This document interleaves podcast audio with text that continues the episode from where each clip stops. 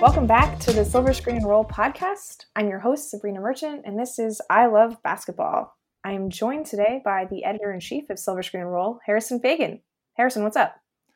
Uh, not too much. Just got done with uh, a somehow busy day of Lakers coverage. I thought that we had at least one more day before things really started to kick back into gear again. But you know, there was some like notable stuff at practice to talk about, and um, yeah, it's been like you know uh, things are finally kicking back into gear, somewhat mercifully after like a really, really like even way more quiet than I expected All Star break. It's funny. Um, I'm aware that the NBA has games today, but because the Lakers don't start till tomorrow, like I have made no attempt to watch them because it doesn't seem to register to me that the, the league is still in season. Yeah, I heard Charlotte was playing, and I was like, well, that's a compelling argument to not watch. So, yeah. Oh, although apparently the Hawks just beat the Heat, so you know, fun times. So everybody, some people are still on the All Star break a little bit. Some people That's are still on the All Star break. I haven't gotten a chance to watch Iguodala yet with Miami. I wonder what he looks like. Uh, if you can tell that he's been playing golf for the last six months. I would imagine that that's probably obvious. Like if you do watch an entire game, although like nobody's really tweeted that he looks washed, so he's got to at least be looking all right. Or just no one's watching the Heat. So or just no one's watching the Heat. That's yeah. quite possibly it. But you did mention that we have some Laker related news today, so we should probably get into that pretty quickly. Um, DeMarcus Cousins was on the All the Smoke podcast. Is is that correct? Yes, that is correct. With Stephen Jackson and Matt that. Barnes. Yes. Yeah. Okay. And on that, yeah, he kind of gave an indication that he, I don't know, maybe could play this season. If I'm interpreting that correctly. Yeah, it was interesting because I saw a couple tweets that seemed to paraphrase him as that. That wasn't really what I took from actually watching it. Like it was more he was talking about how he would fit in if he were mm-hmm. to suit up. Like, I don't want to take it to the next step of him like guaranteeing that he's going to play because it didn't seem to me like that's what he was saying. But he did talk about like his fit with the team, and I, I thought that it was notable that he went kind of as far as he did in just like talking about his specific fit, getting excited about playing with LeBron, and he did sound like a guy that at the very least has not ruled out playing again this year. Right, and I I don't think I'm alone in the fact that I fully expected DeMarcus Cousins to sit out this season. Um, he's suffered three pretty dramatic injuries to the same leg, um, you know, dating from January 2018 through July of 2019, or was it August that he suffered the torn ACL? Yeah, it was August when he it was August when he suffered the torn ACL. That I right. do remember. Yeah. So over the course of like 18 months, he had the Achilles injury, he had the quad injury that he had during the playoffs, and then the torn ACL it seems to me that he's just going to have to, you know, strip down like everything in that leg and just fully commit to rehab for a longer period of time than, you know, seven or eight months that we've been through so far. Yeah, uh, I know that the I know the Lakers kept him on the roster because everybody really likes him. You know, obviously Rondo, Anthony Davis, like that relationship dates back to New Orleans, but I mean, I I thought it was pretty clear that he was just there to sit on the bench and like have a good time with the team. Yeah, I mean, like every time Frank's been asked about it, for the most part, he's continued to say, like, we aren't ruling him out, like, there's a chance and stuff like that. And I always wondered how much of that was lip service to make it, you know, all the stuff that you mentioned, the three le- injuries in the same leg over, you mm-hmm. know, basically like a two two ish year period. Um, like that is significant and if you're talking about like oh he's rehabbing well oh like he might come back this year oh he looks great when we're seeing him in practice stuff like that that at least does a favor in terms of treating him right like and pumping up his value a little bit in the media and making it seem like things aren't quite as bad as they kind of seem to be if you're just looking at the stats on paper of like how many injuries he's had in that same leg and mm-hmm. like I, I think it also goes to the chemistry aspect that you talked about and like that's why it was kind of notable to me today when Frank like it, when he was asked about it again because of DeMarcus's appearance on this podcast and it was less like what he said and it was more the tone of which he said it and what he was responding to but this was the first time that I've sensed like he was maybe throwing a little bit of cold water on it. Like he was talking about how you know the team like like they haven't ruled him out, but he's not close to a return, and that the training staff doesn't even really give him updates on like how close he is to a return and that they're just going to let him know when he's close again. And, you know, you have LeBron talking about, oh, well, we don't want to jeopardize his health. Like, obviously, he would help us, but health comes first, stuff like that. And this was, to me, the first time that we've really seen the team push back on this idea that is a little bit kind of wild on its face that he could play again. Like, you know, our own, like uh, Dr. Brar, who writes for our site, like has broken this down. And I asked him for a story that I was doing, uh, like to be quoted in on um like how long he would expect you know given that you know he's doctor and he deals with people rehabbing from stuff like this it to take for cousins on this. And like normally there's you know like that seven to eight month timeline or whatever but with something like this where it's clearly like it's three injuries in the same leg and it's been going on for a while and they keep rehappening like he said it might take even longer. And like the fact that he he injured in the, the warriors today just ruled out Klay Thompson for the season with the same injury, and Klay sustained it during the finals. DeMarcus, and he doesn't have nearly the leg injury history that uh, DeMarcus has at this point. And mm-hmm. DeMarcus sustained the injury like what? What is it like two months later? And then exactly. we're expected to believe he's going to play in the playoffs. Like I know the Warriors aren't going to make the playoffs, so maybe that's the difference there. But to me, just that math does not line up from a common sense perspective of like, okay, this is maybe your last chance to get some money in free agency or like last chance to sign with a team and not be like on like a non-guaranteed deal or something this summer i don't think it makes sense to go and risk that risk re-injury risk looking bad it, to just jump in in the playoffs for a team that as of right now doesn't even really need him with how well uh, dwight howard and javale mcgee have played it just doesn't line up to me for a lot of reasons Right. And I think you hit on all of the important points there. The fact that the Lakers don't really need a center right now. Um, the fact that he'd have to come back at a very high leverage point in the season for the team when it wouldn't make sense for them to be working in somebody new and it wouldn't make sense for him to just be testing out his leg either in the playoffs, you know, or late in the season when there's just not a lot of time to get back in the swing of things. Uh, I mean, the Lakers applied for that disabled player exception back at the you know early part of the season when the expectation with that is that the player does not come back before June 15th. Basically, the league has to rule that they don't think yeah. that they're going to. Like league doctors have to say that they don't think that it's likely.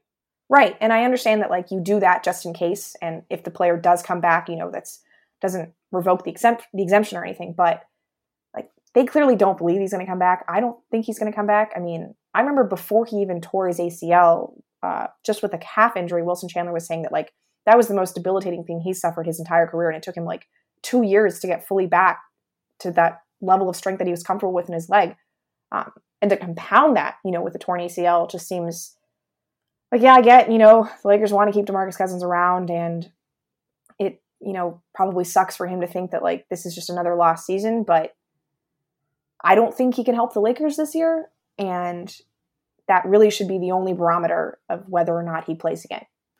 Yeah, and like he also, well, it's also I think the other barometer is like his health and long term well being. Mm-hmm. Like you want to be a franchise that looks out for players on that front, even if they may not be back. And like you know, yeah, I mean that's kind of the elephant in the room here is he did not look good in the finals, and that was before tearing his ACL. Like, right. and so you could say, you know, you could justify the finals thing as he was just coming back from a calf injury, he'll rehab, but he has not. You know, now he's rehabbing basically both of those things eh, simultaneously, and you would think that would add some extra time just from having to, you know, build up strength in both of those areas. You don't have one to support the other, so that mm-hmm. probably mm-hmm. like adds a bit of an adjustment period to it. And the elephant in the room here is that I think like as far as all of this goes, like part of it is they want to keep Anthony Davis happy. And how do you keep you can keep Anthony Davis a little happier by treating his friend like this and you know treating him in kind of like a first class way and not cutting him from the team and this kind of I think all goes back to the Anthony Davis free agency question.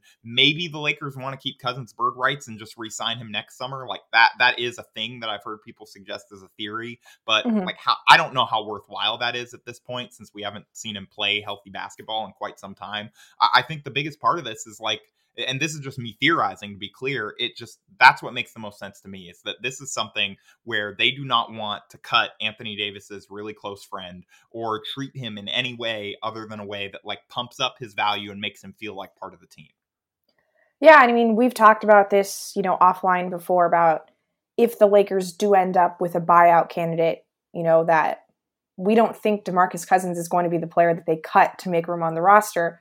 And it's for those reasons because he's, you know, got those friendships with Anthony Davis and Rajon Rondo for whatever that's worth. And, you know, clearly the, the Lakers do have to cater to Anthony Davis because even though it seems like everything's hunky dory right now, you just never know with free agency, right? Never. So I, I get wanting to appease Davis. I get, you know, wanting to make Cousins feel as happy as possible it's just I know that there are a lot of people in like our comment section who are saying that like, yo, healthy DeMarcus Cousins, like that could be a game changer. I agree. I just think we're very long way from getting to a healthy DeMarcus Cousins. Yeah, exactly. That's the thing. Exactly. Like it's not cr- crazy to think that a, an actual like even LeBron said it today. Like DeMarcus mm-hmm. Cousins for he he and I, this was unintentional on his part, I think, but it was a little bit of a Freudian slip. He said DeMarcus of a couple years ago, like man, that'd be huge for the team. And mm-hmm. it's like okay, but a couple years ago is a long time and there have been like more injuries since we saw that version of demarcus cousins. So i think that it, it's just like it's nothing against like it's nothing about him personally. It's just like the health math does not line up here nor does the risk reward equation at least in my mind. Yeah i totally agree. Um i, I mean i don't really have much more to say about that. Yeah i mean i think i think we kind of covered that at this point. Yeah. Um so you you were saying that it's been a surprisingly dead week for news, you know, in terms of the Lakers, uh, which I, I kind of agree with too. I mean, I, I just always expect, like, even in July and August, we're always working with some material with these guys. And for the last four days, there's been so little that uh, one of the things I did write about for the site was that JaVale McGee um, wrote and produced a song for Justin Bieber's new album this week. Yeah, you uh, hit uh, the biggest news of the week, is what you're I, saying, basically. I did hit the biggest news of the week. Um, JaVale's been promoting this for quite some time. I've seen it on his Instagram. Uh, have you listened to the track? Available? I listened to the clip that he posted on Twitter. I have not okay. gone beyond that into the Justin Bieber like uh, album depths. I will say, of the four songs I've listened to on Bieber's album so far, this one is probably my favorite. Um, I may be biased, you know, it's quite possible. Uh, and I did listen to it like three or four times before writing that little news hit. so, but it's, I think it's very cool that JaVale has, you know, continued to expand his reach into the music industry. You know, with this, I mean, whatever you think of Justin Bieber, he's he's a star. Um, so it's pretty cool, right? Yeah, no, I think that's cool, and I think it goes to like you know we saw it at All Star Weekend, uh, Damian Lillard rapping during the mm-hmm. halftime show, and like we see the league increasing. Not that they've like pushed back. Well, I guess you know in the David Stern days, like they pushed back on Allen Iverson, you know, releasing right. like a, a, rap album, and there were other reasons for that, like beyond just like the fact that he was rapping. But mm-hmm. like I think um you know it, it, shows a lot of the social progress that the league has made and a lot of the ways that like can you imagine even like five even i feel like even five years ago people would have been like, "Oh, you're only getting so and so minutes a game," like uh, to JaVale, and like, "Oh, like how are you focusing on this? Shouldn't you be like working on get your, back in the gym, know, right? Yeah, yeah. guy hook or something. Like, yeah. yeah. I'm trying to think of what we were yelling at big men to do five years ago. Um, I feel like Dame still gets that sometimes on Twitter. Like, why are you spending so much time in the studio? And he's he's freaking Dame Lillard. Like, how much more does this guy need to work on his game? Yeah, it's like he. I feel like he's somewhat justified his other pursuits yeah. at this point. Like, yeah, he he's definitely. But like, that's the thing is like you don't hear that as much, and you don't hear it from like national platforms. It's like egg accounts, right, that are tweeting at Dame Lillard mm-hmm. to do that. It's not like yeah. serious criticism from people thoughtfully covering the league. And yeah, I agree with you. I think it's really cool that JaVale like can do that, and awesome. Also, just like the fact that like to think about that he's sitting there on like team plane rides or stuff like i assume and like he's there mm-hmm. like making beats on his laptop like for you know a justin bieber a bieber album like that's not something that i really ever thought that we would be covering at the site like and it shows you know i'm sure some of it is his name recognition that's like why he gets those opportunities but it just shows mm-hmm. that like he's really good at this other thing outside of basketball right and i you know i think it's very cool particularly for javale because he's the guy who kind of been clowned on a lot during his career, you know, for deserve it or not, with the whole Shaqtin' the Fool stuff. And he's kind of got this image of like not being all that serious. But I mean, I think this shows that he's not only serious about his NBA career, he's serious about a lot of things and he's willing to put in the work and the time and like I don't know a lot about music production, but I, I like the song. it sounds no, good. Yeah, and like he it shows like that something that I think a lot of us like have known for the last several years that he's a lot more thoughtful than mm-hmm. his reputation than his early reputation as like a young player in the league would have suggested. Like this is a guy with like multifaceted interests and you know that is sort of I mean, I, I don't want to throw around the term like renaissance man, but like, you know, the fact that he's like a professional basketball player who can also like justify being a professional producer on like a major like studio album is like like that is pretty cool and it's also like that's that's the Lakers bump, right? Like yeah, absolutely. Some of that is you get these chances by being a Laker and by being on that national stage, and like these are probably sometimes like deals that are being negotiated from these courtside seats when these guys are going up and like you know hobnobbing with the celebrities, uh, like sitting courtside and stuff like that. Like I'm sure that maybe not this one, but like I'm sure that more than a few of these like entertainment deals and you know movie, TV appearances, whatever, are just come out of like naturally out of like conversations at Lakers games, which isn't something that you get an opportunity to do a lot of on other teams. Right. And I mean, we see, you know, musicians courtside all the time. I think Bieber is kind of like a natural fit here because he's such a big basketball fan. Um, although I, I, think his celebrity game performances are highly overrated. Uh, yeah, I mean, I think he definitely got the bump from the fan vote in the same way that uh, Caruso did. Yeah, that that fan vote is is no joke. Um, but I think you make a good point about you know that Lakers bump that JaVale might be benefiting from because I I'm not terribly familiar with how much other NBA teams you know interact with pop culture, but the Lakers are all over everything, right? Like movies, music, TV, they're they're all over the place. And this whole JaVale thing kind of got me thinking about all of the times that I've seen Lakers and former Lakers, you know, in pop culture. So I asked you ahead of time, and I wanted to talk about some of our favorite Lakers pop culture appearances. Does that sound good? Yeah, and can I just say that thank you so much for asking me ahead of time because I cannot imagine the panic I would have been going through if you had just like sprung this topic. Oh, on. Oh no, no, that would have been terrible. I don't even think I would have been prepared with this idea. that would have been hilarious though had you done all the research for yourself and then told and me to name five you. of them. It just really tested my level of like of expertise on the team. I don't think it would have voted bode very well for my future, you know, employment prospects with you as my boss, Harrison. Yeah, well, I think I'm technically no longer your boss, so this could be your coup attempt. I'm just saying, Sabreena Kidd. oh man, uh, I just I saw Jason Kidd, you know, at the All Star game, you know, like you know, hobnobbing with all the guys, like when they won on Anthony Davis' free throw, and it's like I forget that Jason Kidd is on his coaching staff. It's it's a remarkable thing. Yeah, I'm just very disappointed in the amount. Like we haven't gotten that many memes of him like looking over Frank's shoulder at various mm. points and whatever. Like that's been the most disappointing part of the Lakers' success is yeah. like ah. not getting to have fun with that. okay. Well, you know, putting that to the side for a second. uh, uh, all right. So I just figured we'd go, you know, back and forth.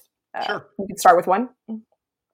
Okay, uh, so my top one is a recent one, and you mm-hmm. actually, I think, specifically anticipating that I would just try to go with funny press conference moments, uh, said like it had to be something that was, you know, music, TV, movies, whatever, like something that was actually like outside of the normal basketball realm.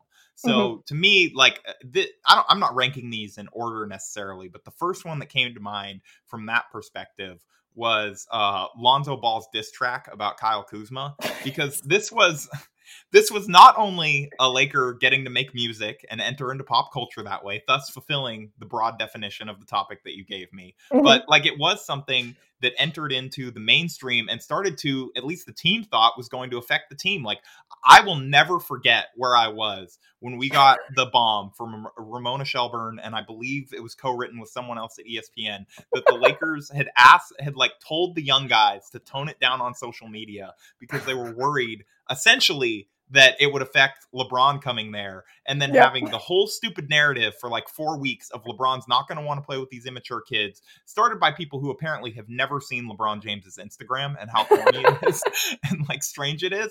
So, like to me, that was the first moment that came to mind, just because it was it was so weird and it like esca- it took this like season long storyline of the, them dunking on each other in interviews and social media and whatever, mm-hmm. and finally took it to the point where the Lakers felt like they had to like threaten to turn the car around uh, with the kids. It's funny because uh, the whole, you know, the kids dunking on each other was actually like an original segment on this podcast when Sasha used to host with me. It was like our kids' corner because it was so much fun.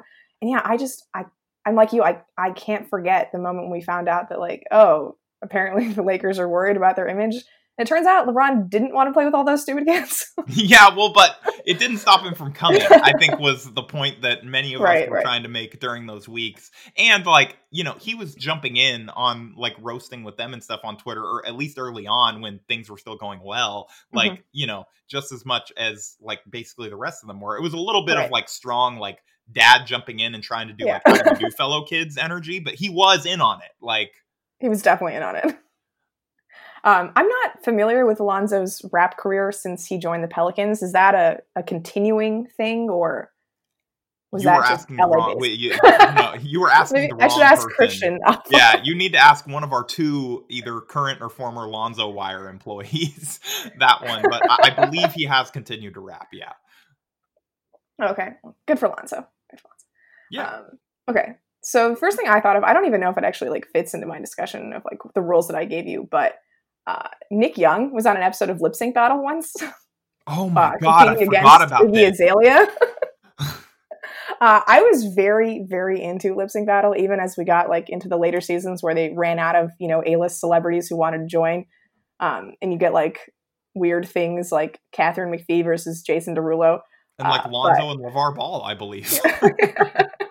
yeah, I was I was worried Ball and the family was going to make an appearance. It, we might still happen, but uh, yeah, so Nick Young shows up against Iggy Azalea on Lip Sync Battle, and you'd think like I think just because he's Nick Young, like there was no way he was going to win because it's you know fan vote for who gets the belt. But he does this rendition of Maroon 5's "Sugar" that like has stuck with me for the last five years. I need to look this up now. I cannot explain why it has resonated with me so. I mean, he's definitely not the best NBA player to ever appear on Lip Sync Battle. That would have to be Chris Paul, who freaking killed it when he performed against Snoop Dogg. Um, and like it shouldn't surprise me that Chris Paul would take everything he does extremely seriously. But yeah, no, no I mean that. Yeah, Chris Paul like probably watched tape for lip sync. like he was incredible, but yeah. So Nick Young does this uh, lip sync of Maroon Five Sugar. The crowd hates it for some reason. like his words are pretty good. Like I was, I was more impressed than I thought I would be with his ability to lip sync.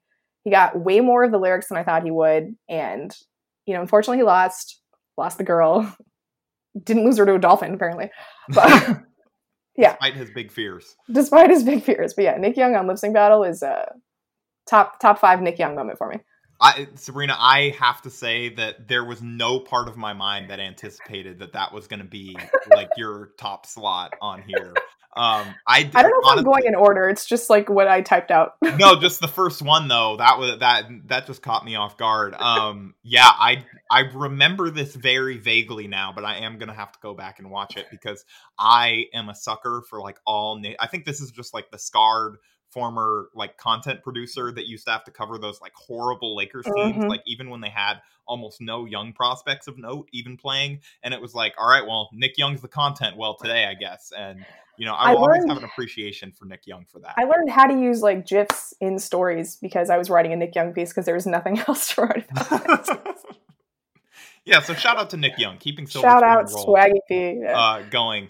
Uh, another guy who has definitely, pro- well, I would say helped keep keep uh, Silver Screen and Roll going a little bit more than uh, Nick Young has would be uh, the subject of my number two on this list uh, it was LeBron James and mm-hmm. assembling mm-hmm. his all tamper team for Space Jam 2.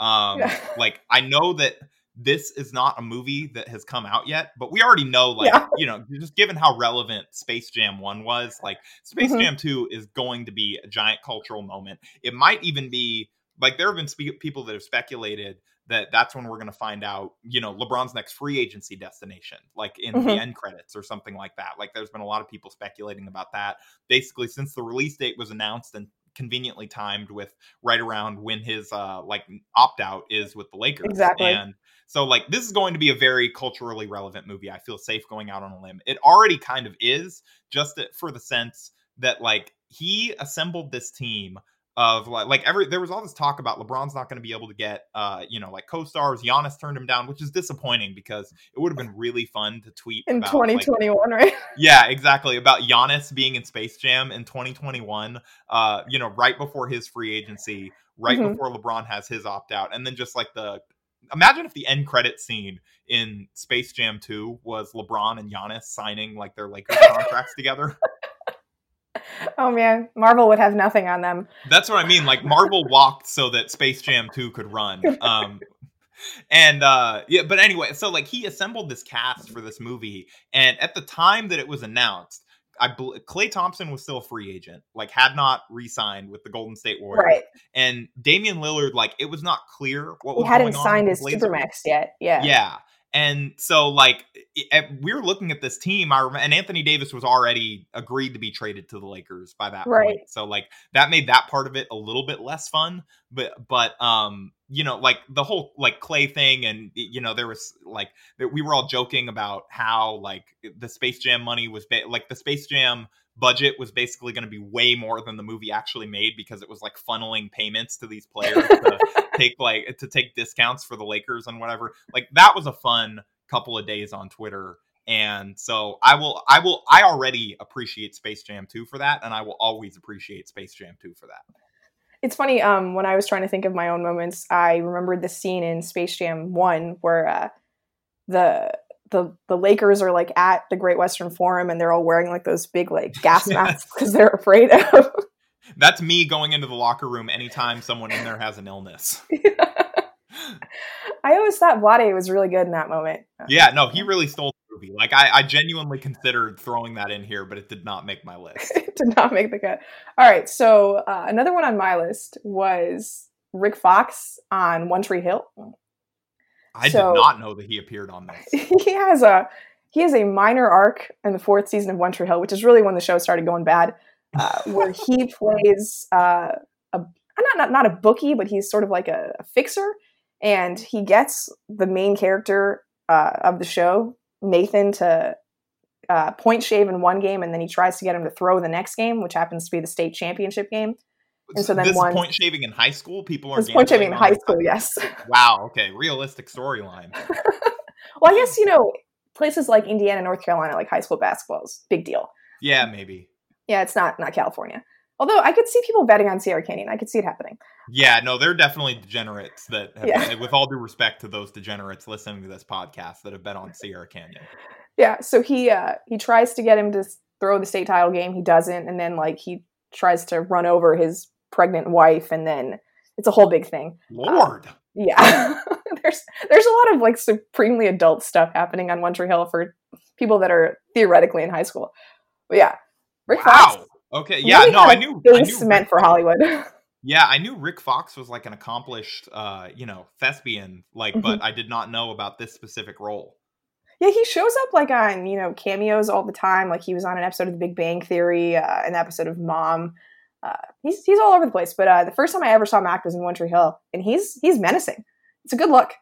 No, like he, I always thought he was in the little stuff that I have seen him in that he was a decent actor at the very least. Like he's clearly somebody that's trained at it a little bit. Yeah, um, yeah. It's it's not one of like the the more fun things to go back and rewatch, but it's definitely something I think of when I think of. No, I mean just your description of that episode was a lot more wild than I expected it to be. I, like, a lot I, going on. I didn't even get to like what happens afterwards. I don't want to spoil it for people who haven't seen this 16 year old episode of One Tree yes, I'm sure that our pot like they're gonna see a random download spike and they're be like, why are people watching these specific episodes and buying them on Amazon or whatever? And it's all that like that's the Silver Screen Roll podcast. That's, that's the SSNR bump, yeah. Yeah. Um, right.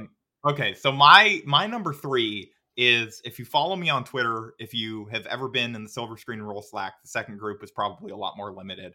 But you know that I am a big fan of the Kobe Bryant "You're Welcome" GIF. Uh, as is my most used response GIF, and I know that this is not a TV show, but it might as well have been for all of the oh, star power that it had. It uh, the Kobe, yes, the Kobe system commercials were just like an incredible cinematic achievement. Like just in terms of you know they had like ongoing storylines and just like like you know it was him giving this talk but there were multiple different ones and all kinds of like you had Kanye Richard Branson like mm-hmm. the iconic you're welcome lines and him teaching all of these like successful people how to be even better like I eh, they're probably my favorite athlete advertisements of all time and uh so like even though it's not like a movie or a TV show like it felt like it to me and it was that influential on the way that I communicate. So I gotta I gotta throw in the Kobe system commercial. Yeah, I did not think of commercials, but that's a good call. That's an excellent commercial, and you're right. You use that all the time. yes, no, literally. If I pull up GIF, uh, like the if I hit the like tweet GIF button on yeah. Twitter, like it shows your most used one, and it's always and that's the, one. one. Yeah, makes it yeah, really uh, easy to find and just use it again. So, um, I actually was thinking of another Kobe moment. Uh, this is like, it's just a cameo that he had on Modern Family. Uh, oh, like a, that was hilarious. Yeah, it's at the end of the first season. Um, Phil and Gloria take the kids to go to a Laker game, and they see Kobe like as he's you know coming through the tunnel, and Phil's like yelling out his name, and Kobe asks like, "What can I do for you?" And he's like, uh, "Do you enjoy playing basketball?" And then yeah, Kobe he's like, says, I didn't think you'd actually answer. yeah, Kobe says a little preparation next time. It's a mental game, and I was like, that's that's so Kobe. Yeah, that was a very on brand athlete cameo. Like if they're gonna have like I kind of I hate the ones where they or, or, you know I hate I have a love hate relationship with the ones where they have the mm-hmm. guy come in and like it's not a player that's known for like wholesome family moments or something and they come in right. and like teach a valuable lesson to kids or whatever. Like it would have felt dishonest if it was Kobe like telling them to help the family like come together or whatever. At least yeah, at that point no. in his career while he was still playing. Uh, like the fact that he got on this heckler or not heckler fan for not having fan who wants to say hi to him. yeah, like not having anything to say was that was incredible. Yeah, I, it was so so very Kobe. Like uh, you know, even like a, a, fan coming to a basketball game has to be prepared for this possible moment. You got to be prepared yes. for every possible situation, right? Yeah. Like, why would you think, scream like, his name if you weren't ready? What, what, would I want to say to a professional athlete if I just randomly ran into them? Because like I wasn't you know in this business back then. It was like that's that's a very relatable thing, right? Like, what do you say when the guy that you're yelling at finally turns towards you? Hey, that's a relatable thing to me now. Sometimes I don't have questions, and I feel yeah. like I gotta ask something. So, yeah, it's funny. Um, it's a mental game was actually the name of my Tumblr back in the day because I was so enamored with that uh, little scene from Kobe on Modern Family. We are getting all kinds of like Sabreena, like high school history, like like uh, Easter eggs throughout this podcast. It's, it's a it's a good topic, you know. All right. What's uh what's number four for you, Harrison? Okay, so mine is uh it's another athlete cameo. It is the Luke Walton Days of I believe it was Days of Our Lives soap opera cameo. that like if this thing would have happened today with like let's say I'm trying to think of like a player like it would probably be like Alex Caruso or someone that's mm-hmm. like they aren't like a number one player on the Lakers, but they got an acting gig because they were a Laker. They're a Laker and got yeah. brought onto a soap opera to do like a really awkward scene. And Luke's acting during this thing is just like it is spectacularly bad.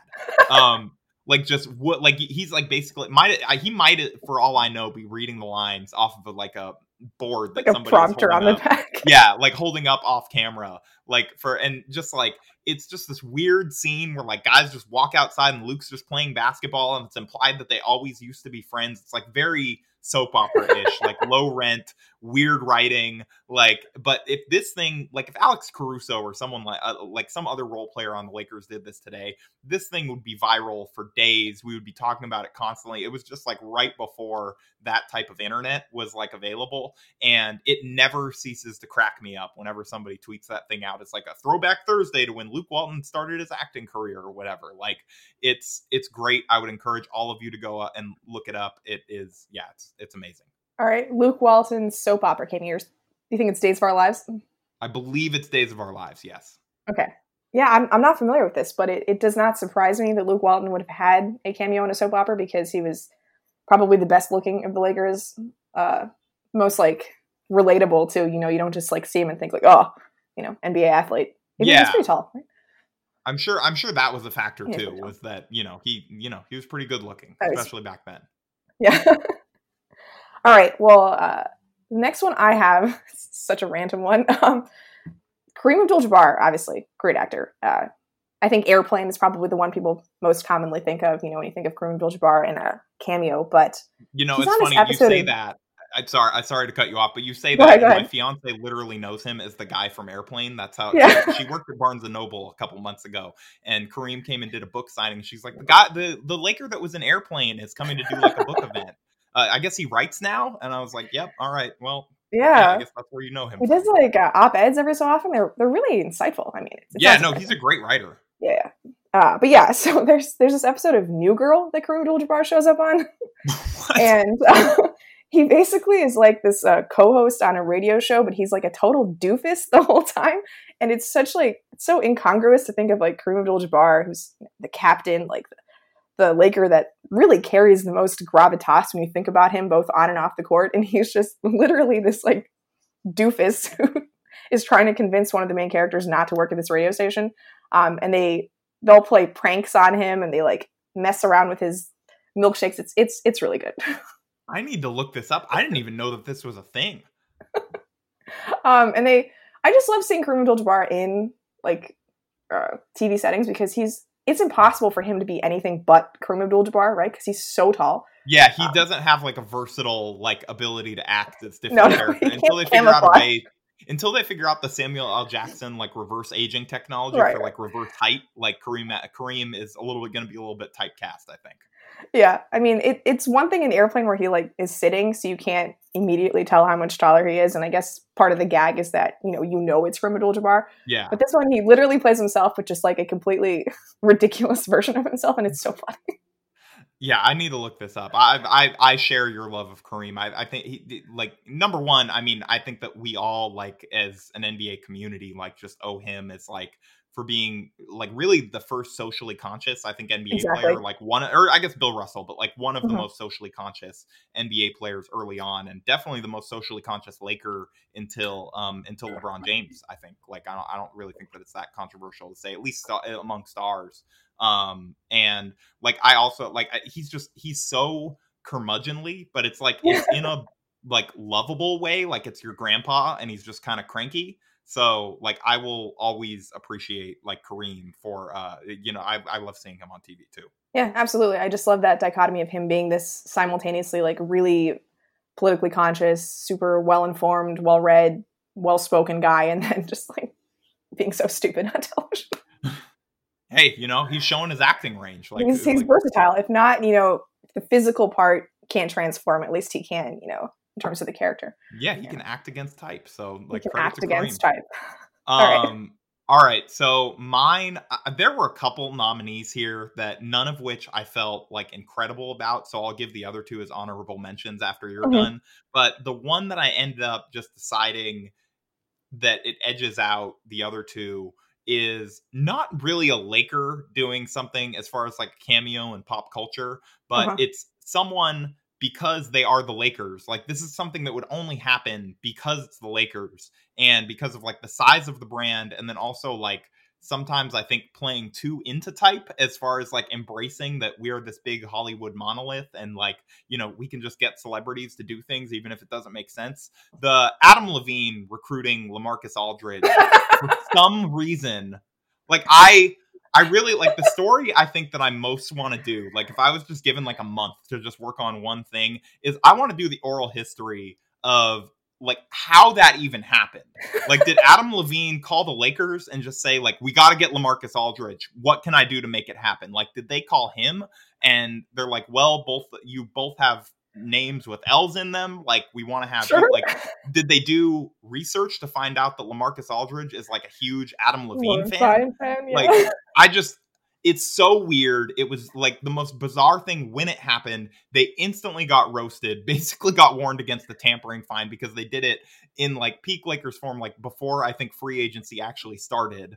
Um, and like, you know, while he was still like in, or at least in the moratorium, like I remember the league had to warn them to like take that tweet down and everything, but just instantly memeable moment. So weird and so like like that uh, that moment almost encapsulates that whole Lakers rebuilding era where they just like they hadn't figured out yet that you just you need to assemble some assets and become a real mm-hmm. team like it can't just be about star power and about like engagement and whatever like so uh yeah i will i will never forget it i don't know if that's breaking the rules of this contest but no no this is this is incredible yeah.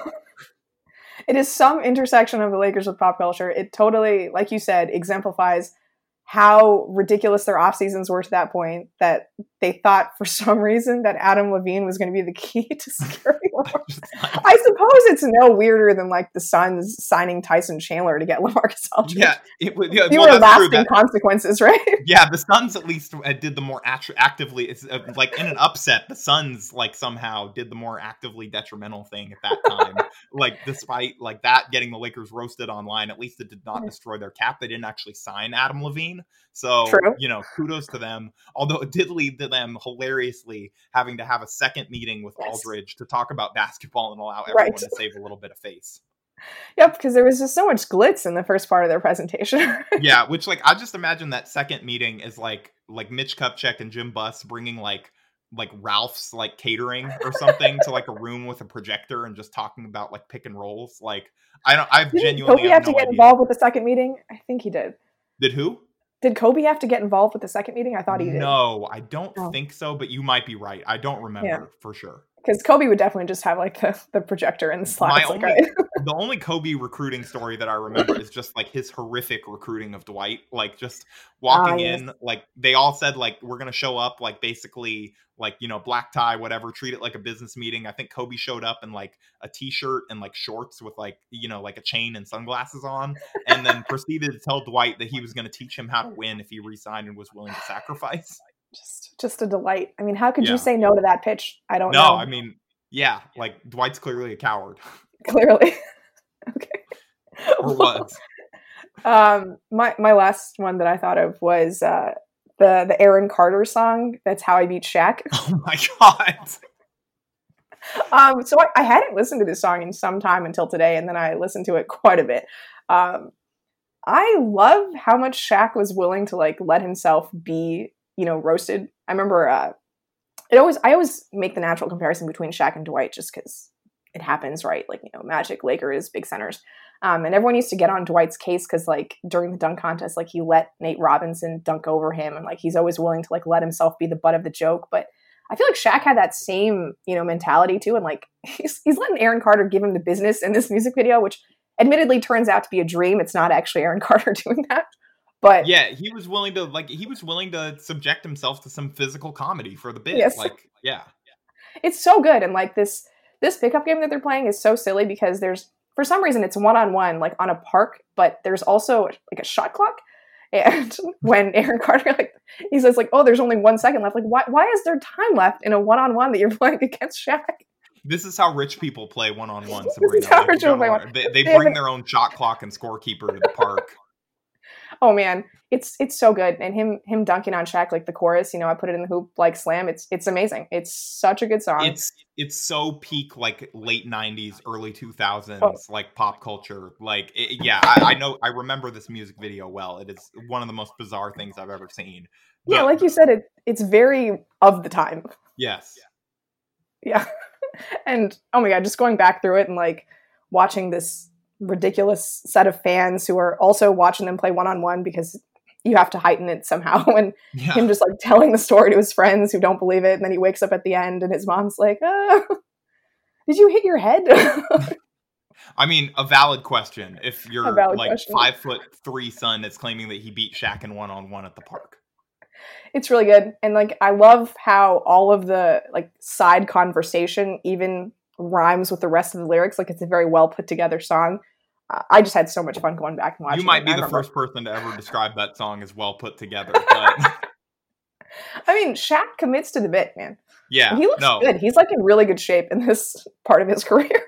Yeah, like one of the last times. He probably got in shape for that music video. For the video, then, yeah, and then like let it lapse for the season and was like, I'll play my way back in. Let it never be said that Shaq did not commit to his art. It's true. Because he wanted to, you know, if Aaron Carter was going to beat him, it was going to be like full peak performance Shaq. Yeah. I feel like we should link to all of these things in the bio. yeah, or like at least in the pod post or something. Yeah, we'll we'll throw links to as much of this stuff as we can find. Um, I did have two honorable mentions that I just really quickly want to mention. All right, what um, do you got? Ron Artest's champion song that dropping basically right after game seven. Like recording a song about winning a championship like months before you've won a championship is amazing. Um, He's the original Jason Terry. yeah, exactly. Like he he didn't get a tattoo. He just dropped a track, like which he is arguably braver. Um, because and uh, so that that was great. Um, and then the Sasha Vujacic sports science segment where like they try like increasingly hilarious links to distract him and then eventually put him in gigantic Shaq stilts and Shaq hands. And like the whole time he doesn't make a joke. He's just like deadpan, like, you know, taking it super seriously. It was very Sasha. And uh, I will always appreciate that video. I have no recollection of what you're talking about. Okay, you need to look this one up. We're gonna find all these and throw them. Yeah, we're gonna find all these and we're gonna throw them in the pot, or as many of these as exist on the internet, okay. and throw them in the pod post.